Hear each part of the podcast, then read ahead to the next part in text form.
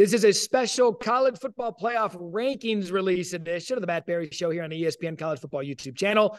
Paul Finebaum here with me now. And Paul, when you look at these rankings, and I want to go down them here, just the top six overall to make sure that we get it. Ohio State one, Georgia two, Michigan three, Florida State four. Those are your four. Washington and Oregon five and six.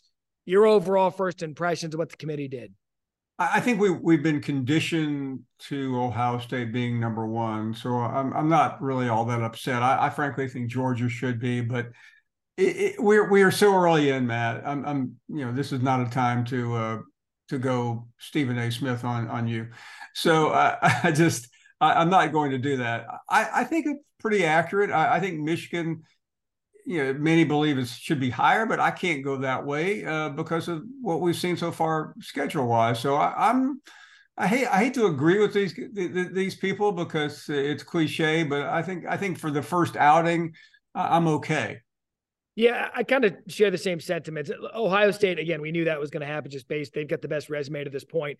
I am surprised that both Georgia and Michigan got in.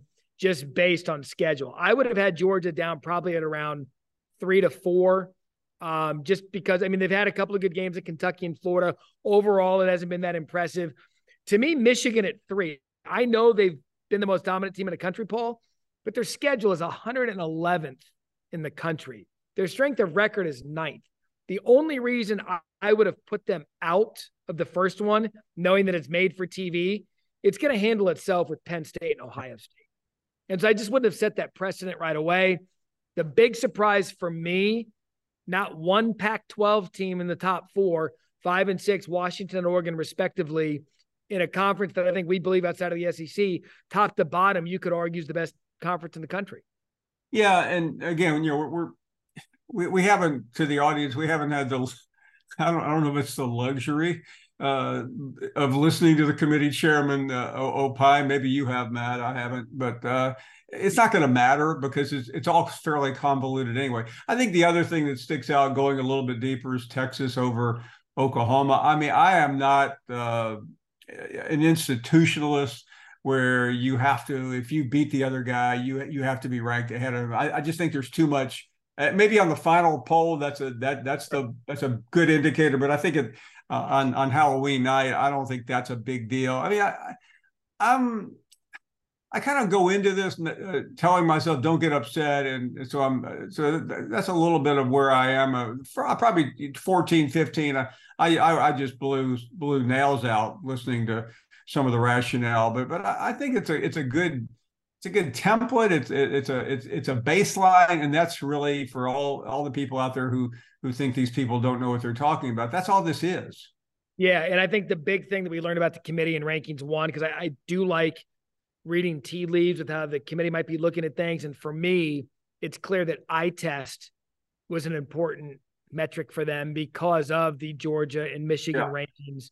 Uh, something interesting that stands out to me, I don't care about the Texas-Oklahoma thing. Oklahoma's lived dangerously two weeks in a row, and they finally got got. Uh, but for me, the interesting intel, let's go down to, let's, let's go down to twelve. Mm-hmm. If you go down to twelve, one through twelve, every team in the top twelve, minus Florida State, plays one another in these top twelve rankings. Now, the only, actually take out Louisville. My, I misspoke there. No, that's right. No, no, Louisville's thirteenth. twelve is Missouri. So yeah, every team top twelve up faces each other, minus Florida State didn't play any of them.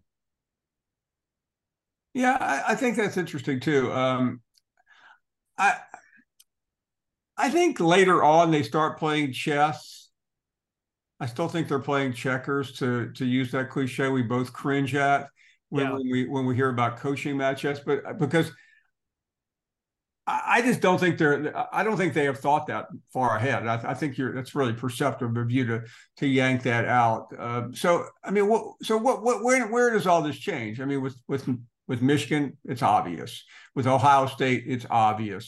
Uh, with Georgia, it's not quite as obvious, but Georgia, help me out here, Matt. I mean, they got Missouri, which is right outside the top ten, and and and they have Ole Miss, which is inside the top ten. So those are really big matchups for them. Tennessee uh, on the road. So I think Georgia can work itself back into number one. Uh, not that it really matters. I think, uh, I, I mean, I heard somebody say that Kirby Smart's probably happy that they're not. I don't think, I don't think you're going to go into your locker room and, and browbeat this team saying you've been disrespected because you're number two, even though you've won the national championship two years in a row. I think, I think those players are smart enough to see through all that too.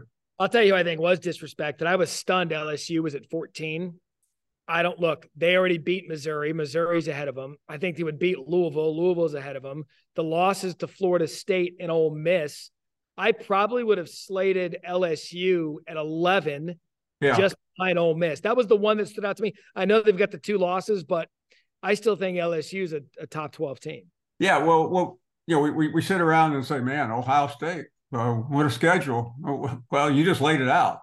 Uh, you know, Brian, Brian Brian Kelly's got the schedule. And when, when on top of that, you consider, you know, he's where he's where he's going Saturday night. So yeah, L S U has been done done none favor no favors at all.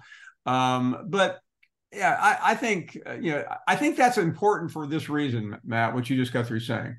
What if L S U beats Alabama and runs yeah. the table? Then we have a major conversation, and I think that will correct itself. I I I'd love to say that uh, this committee said we're we're going we're, we don't want that because we don't want not, we don't want two loss teams here in the final year of the C F P. But but I, I think you know I mean where would L S U be next week if they beat Alabama? That that's that's something that I think next week becomes a big topic of conversation. We we have preempted uh, or or looked ahead, but but that to me is where next week is all about if L S U wins this game. I would say all things considered, a relatively calm first release of the college football playoff rankings, but already this week you've got big ones, including eight versus fourteen and twelve versus two. All of this is to say chaos is coming. For Paul Finebaum, I'm Matt Barrie. Instant reaction to the first college football playoff rankings here on the E S P N College Football YouTube channel.